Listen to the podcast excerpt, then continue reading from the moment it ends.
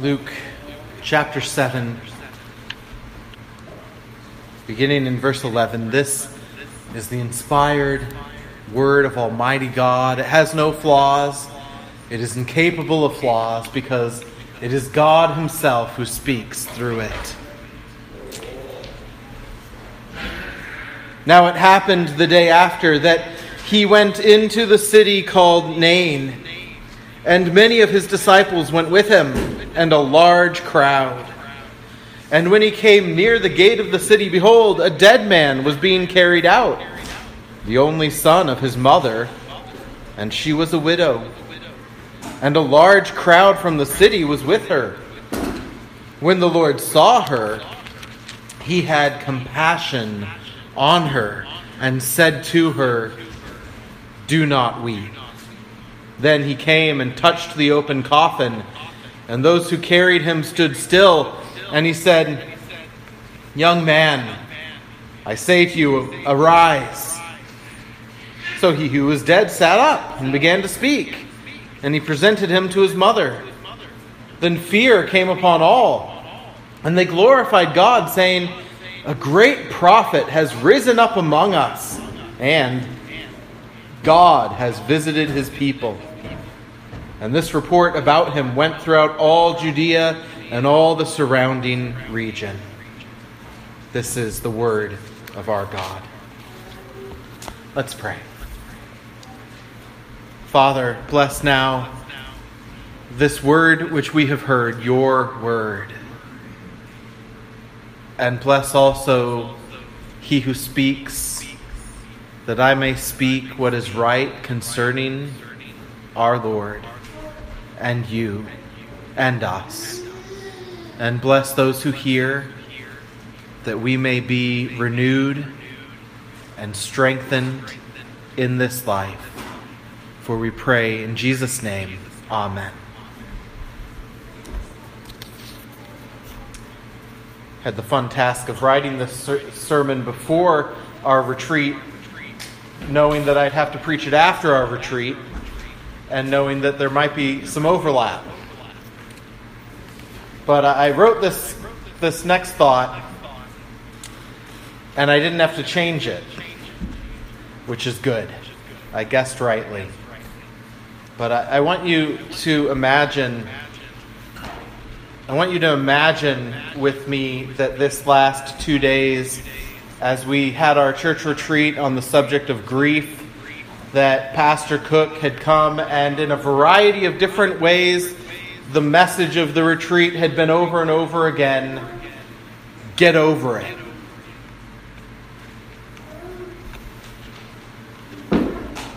Suck it up. Or or maybe even a worse thought. Imagine standing next to your loved one's grave, and I'm there with you, and in front of everyone, I embarrass you by saying, Stop crying. Stop crying. Possibly the two cruelest words I could say to you next to a deathbed, or a gravesite. Stop crying. Possibly the, the worst message that we could have heard this last weekend from Gordon as he talked to us about death and loss in general. Stop crying. Get over it. Uh, uh, sa- sadly, as well intentioned as many people are, this is often the kind of thing we, we imply to people who are struggling. Um, we, we use these words, for example, sometimes with our children when maybe they got scared because they didn't realize we were in the next room, and you, you might run in and you're comforting them, and you say, Stop crying, mommy's here, daddy's here, right? And actually, that's comforting because you're able to do something about the cause of fear. But to do it at a grave site is to say, however well intentioned we might be to someone, stop crying. It, it, and yet we can't do anything to assuage the cause of their tears, to take that away from them.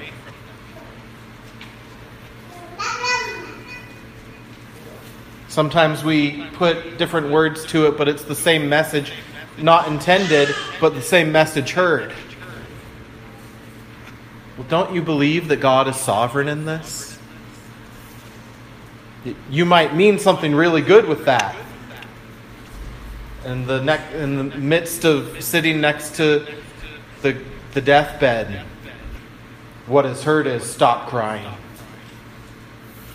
Two of the cruelest words a human could speak at a moment of death. And then Luke tells us that Jesus walks up to a coffin and says to a grieving woman, Stop crying. Has that ever struck you as. I bet you've never read the text and thought, How can he say that? It's different for him to say it, isn't it? Unlike me or any other human here is the one, God in the flesh, who can say to you, Stop crying next to your loved one's dead body, and then remove the cause of your tears. He's the only one who gets to say this and not be cruel, but rather, as Luke comments, he's compassionate. We have to be careful that we realize in our compassion that doesn't mean we can say everything Jesus says. Good intentions can still be cruel when they're presented wrong. Christ, on the other hand, he can do something about it. And he does. He doesn't just say to this woman, Stop crying. But then he removes, if anything is left for tears, all he leaves her for tears are tears of joy.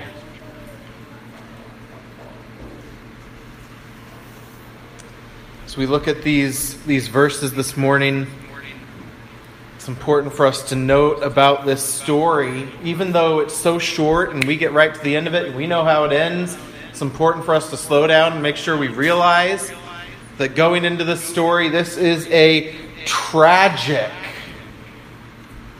and testified event. It's a tragic event. The widow loses her son. That shows us she's lost at least two people. Course, we know it's probably much more than that, right? Mom and dad may be dead by now. The husband is dead now. And at least this son, we don't know extended family, we don't know about possibly other children. They would have been daughters if there were any because this was the only son. It's a tragic event. She, she has lost. It's loss upon loss. I, loved Friday night at the conference that he, um, Gordon asked us about loss, not grief. Did, did you catch that? And we're all thinking we're going to get right to the death. And he drew out of you, out of us, a lot of different types of loss loss of a house you grew up in, loss of friends because of situations in life, arguments that break up a relationship, loss of a job that you loved or at least gave you income. And then he threw one more in at the end that he was fishing for us to say, and none of us said loss of a pet. I, I loved that in the retreat because he was reminding us that that grief has layers. And I think he alluded to this but didn't explicitly say it. Sometimes more than one thing at once. And so, as we think about this widow and this tragedy of this widow, there are at least two things we need to bear in mind. That there's the obvious thing that we want to jump to, which is the loss of her son. That's a horrible thing. But as if that isn't enough, we should not forget that there would be all the practical grief as well. And what I mean by I'm fishing for how to phrase this bureaucratic grief was one thing I thought of. and some of you have experienced this, right? Your loved one is barely dead, and you're having to make decisions. You're having to think, well, I, I got to contact the life insurance company. I have to talk to the lawyer about the will. I, I have to go to the bank and do things with the account. Maybe the house is in the other person's name. What, what are you going to do with that? What's next? Your next month is going to be a, a tragedy of bureaucracy. When all maybe you want to do is curl up in your bed. And you feel that pressure right away, don't you? Feel that pressure right away. I was actually reflecting, and I, I hope it didn't come across this way to the individual, but I was reflecting on once the very day that someone had died, making, I think, the mistake of starting to try to talk to them about the funeral. I think that was too soon. I, I, I know they probably had to start planning the funeral that day, but I should have let them bring it up. I hope that's not the case from their perspective. But there's all that weight. None of the things I just listed for you, if, if you got to deal with life insurance, that's horrible. But that's, that's for your future, isn't it? You got to deal with the bank, but that's for your future. Social Security, but that's for your future. When we talk about all of these things for this widow, to hear that she's a widow whose only son died bears with it in the ancient Near East all of that pressure and weight, but with none of that future security. Because she doesn't get life insurance from her son. And there is no social security. And Rome couldn't care less about your welfare. If you're going to get anything at all, it, it's going to be from the synagogue. But the synagogue had a lot of widows to care for. And as much as those Jews wanted to care for their widows, there was only so much they could do.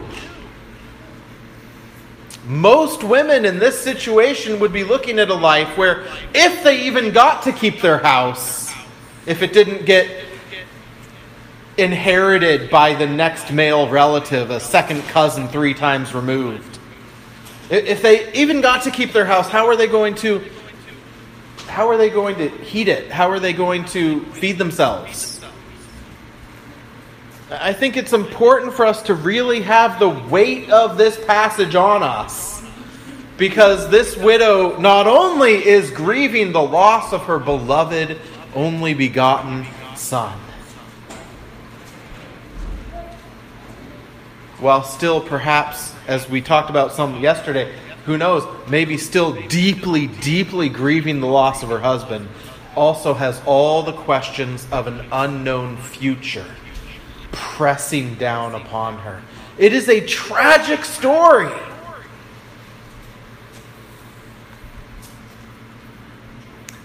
It's also a testified story.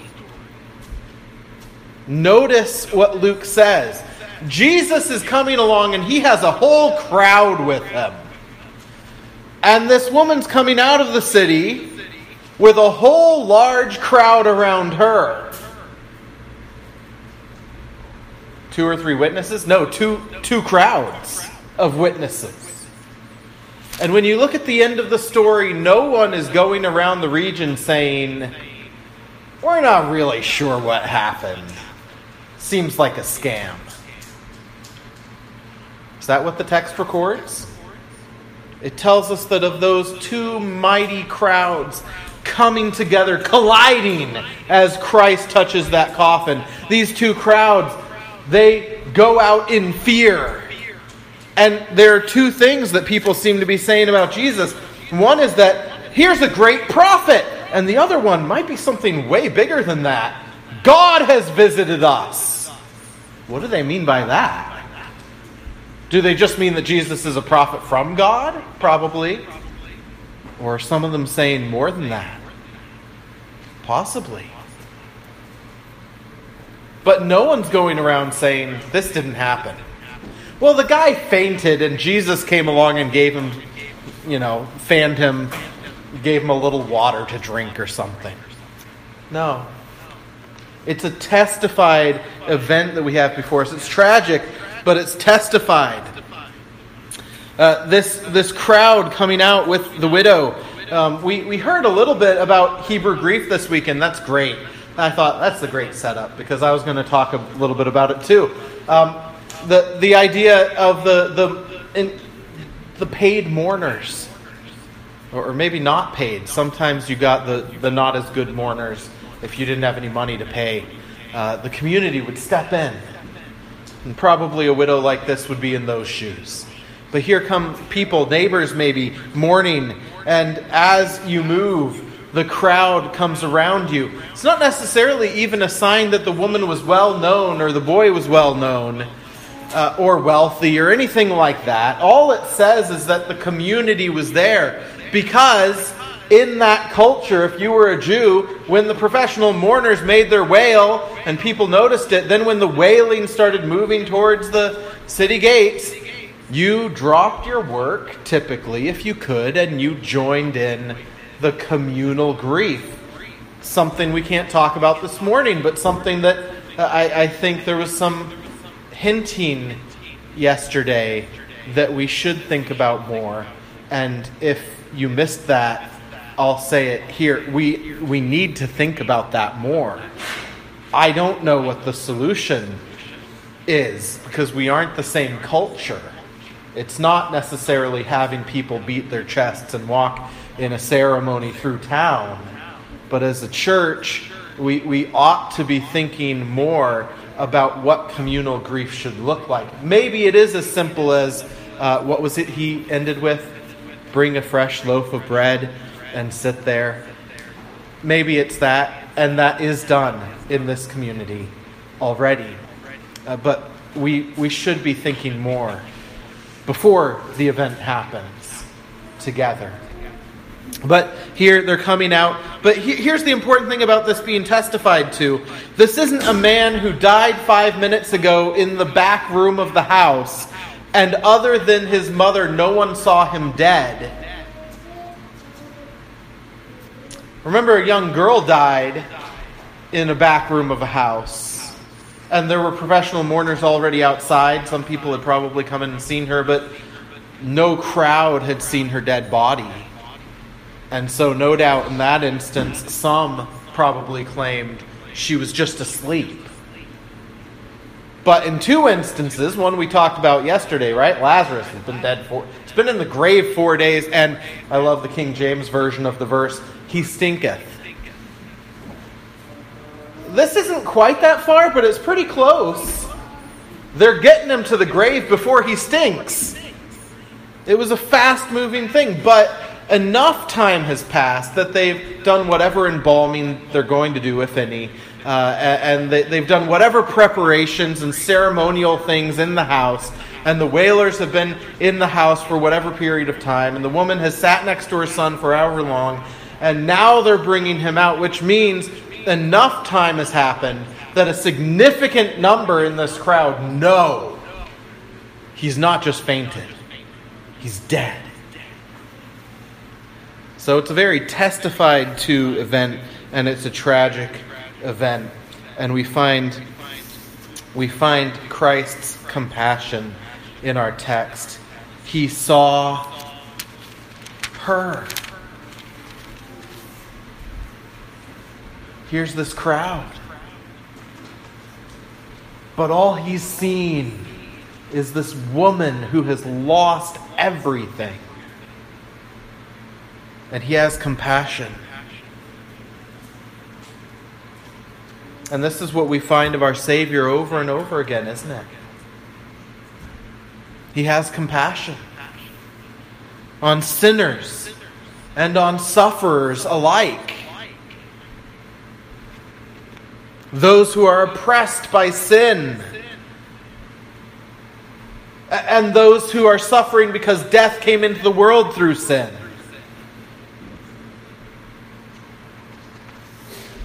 Psalmist once wrote of our Lord, and of his experience of our Lord in the midst of struggle. The pains of death surrounded me, and the pangs of Sheol laid hold of me. I found trouble and sorrow. Then I called upon the name of the Lord. O Lord, I implore you, deliver my soul. And what's the conclusion he found when he did that? Gracious is the Lord and righteous, yes. Our God is merciful. The Lord preserves the simple. I was brought low, he saved me. Return to your rest, O my soul, for the Lord has dealt bountifully with you. For you have delivered my soul from death, my eyes from tears, and my feet from falling. I will walk before the Lord in the land of the living. Precious in the sight of the Lord is the death of his saints. That is a compassionate Savior.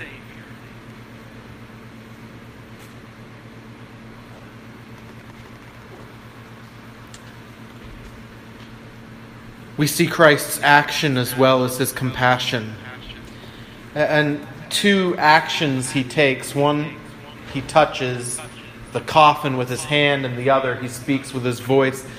I'm only briefly going to say anything about the hand part because we want to focus on the voice, but, but the hand part does matter.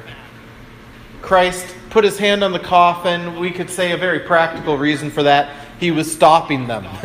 Let's stop and talk about this. Let's stop making your backs ache carrying the coffin to the gravesite. But something else is happening there as well. Because ceremonially, that action would have made Christ unclean. The law of God in the imagery of the decay and the perverseness and the contagion of sin and its effects.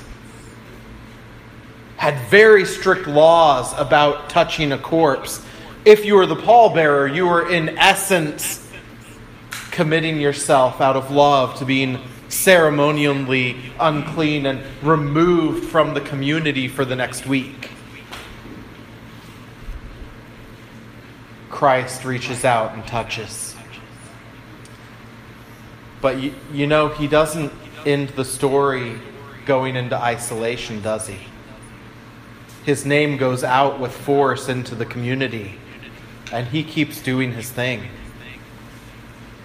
Because rather than being made, gaining the contagion from the coffin, our Lord reverses the contagion in place of the decay, he gives cleansing, cleansing, purity.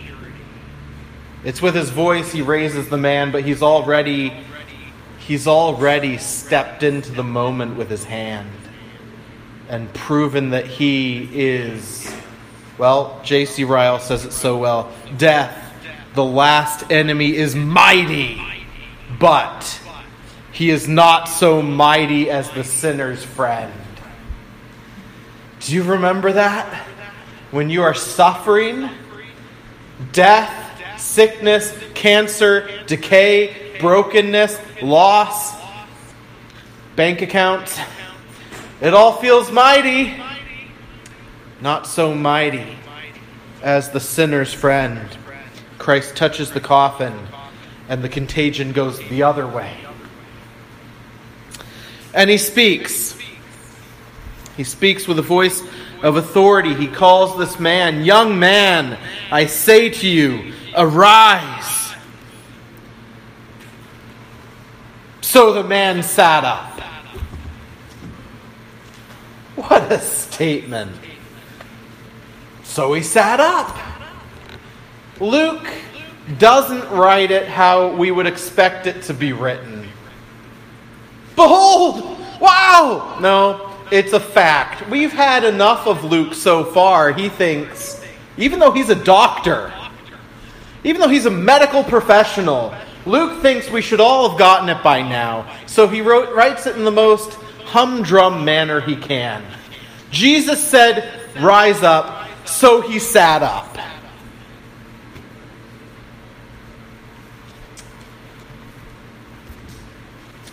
There's another example of raising of someone from the dead that has already happened.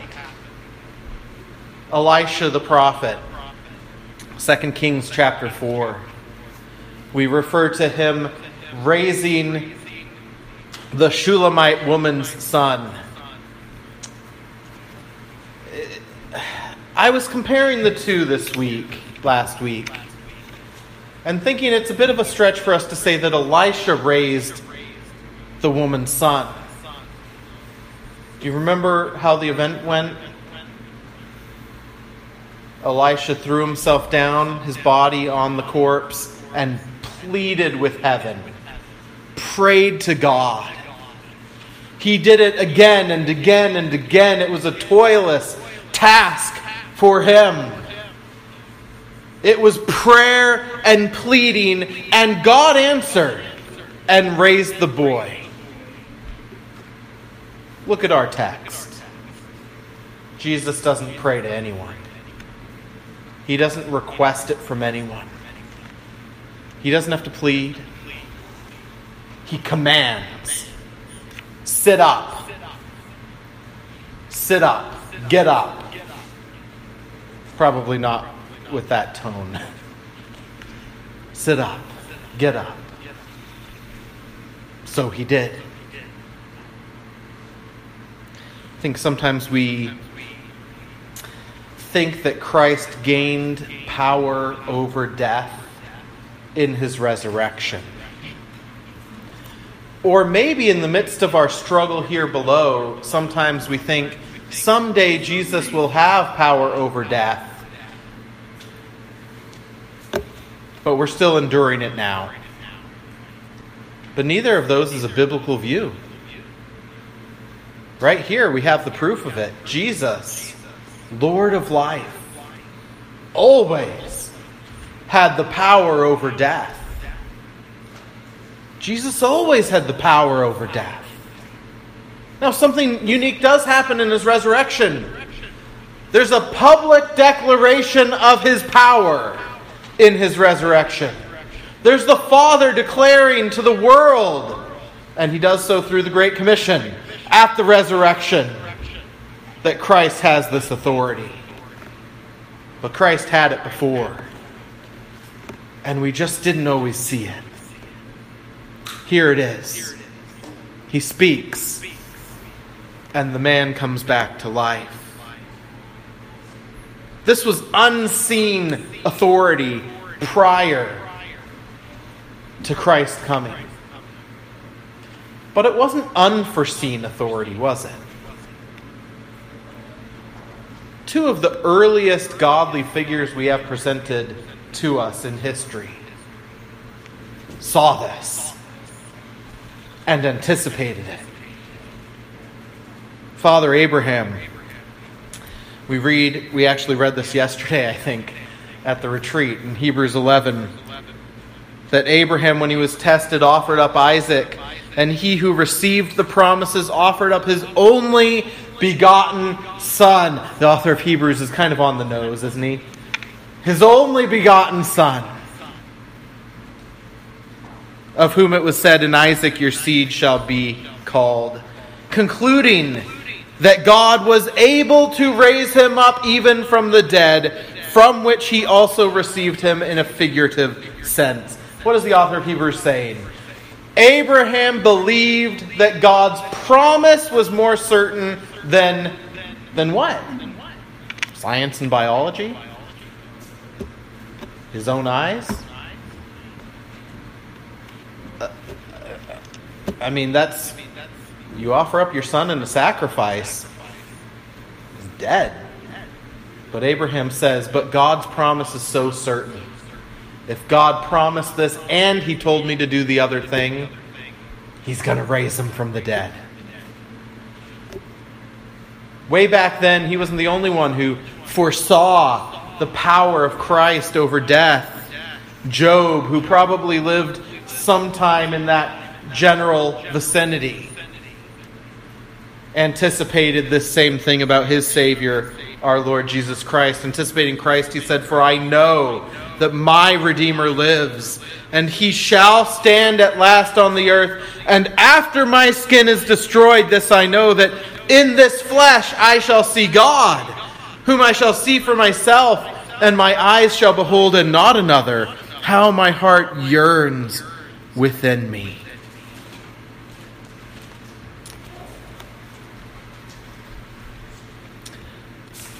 In the New Testament, there are two types of things we might call resurrection.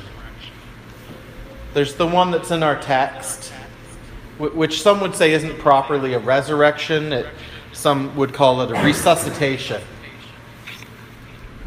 Uh, because this man was raised from the, the dead, he was really dead, he, he's now alive. Probably at some point he buried his mother and mourned over her grave and then he died. He's not hidden away somewhere in a cave. He, he's dead. It was a temporary bringing back to life. Same thing with Lazarus. Same thing with the, the young girl who was raised back to life. Same thing with Dorcas, right? Or is it Lydia? Dorcas in the book of Acts. They were all brought back they all died again. The rest of the New Testament is more preoccupied with a different type of resurrection, with an eternal resurrection, when we will be raised at the coming of Christ, either to eternal judgment or eternal reward and blessedness of life in the presence of Christ. But these texts are given to us of resuscitation to assure our hearts about the resurrection. It is no thing at all for Christ to say, Sit up. And he sat up. And we know from the New Testament that one day the trumpet will sound and Christ will descend with a shout. What word is it going to be? It's not been revealed to us. Some speculate it is arise. Because what happens? Everyone gets up. Everyone will be raised from their grave. The same one who spoke, and so naturally the man got up and talked with his mother. Will shout, and those who have died will be raised. and Those who are still alive in the Lord will meet their brothers and sisters, and together meet the Lord in the air. And so we shall ever be with the Lord. It's important there for us to listen to his voice now as he reveals himself to us in the scriptures, to hear his voice calling out the free pardon of the gospel, in which by his taking judgment for our sin upon himself and breathing new life into us by the Holy Spirit, we are spiritually raised today. The new man, the new woman created in Christ Jesus for good works with this spiritual resurrection today is the absolute guarantee the gospel gives of bodily resurrection in the future. And lest we shrug off the story of this young man's resuscitation as evidence that Christ has power, yes, over the body, not just the soul, and will reunite the two, we have in the New Testament the emphasis that the greatest testimony that we will be raised and our bodies and souls be reunited as Job told us they would is found in the risen Christ himself. We hear from his own voice in John 10 I lay down my life that I may take it again. No one takes it from me, but I lay it down of myself. I have power to lay it down, and I have power to take it again. This command I have received from my Father. And again, our Savior speaks to us Do not be afraid. I am the first and the last. I am he who lives and was dead, and behold, I am alive forevermore. Amen. And I have the keys of Hades and death.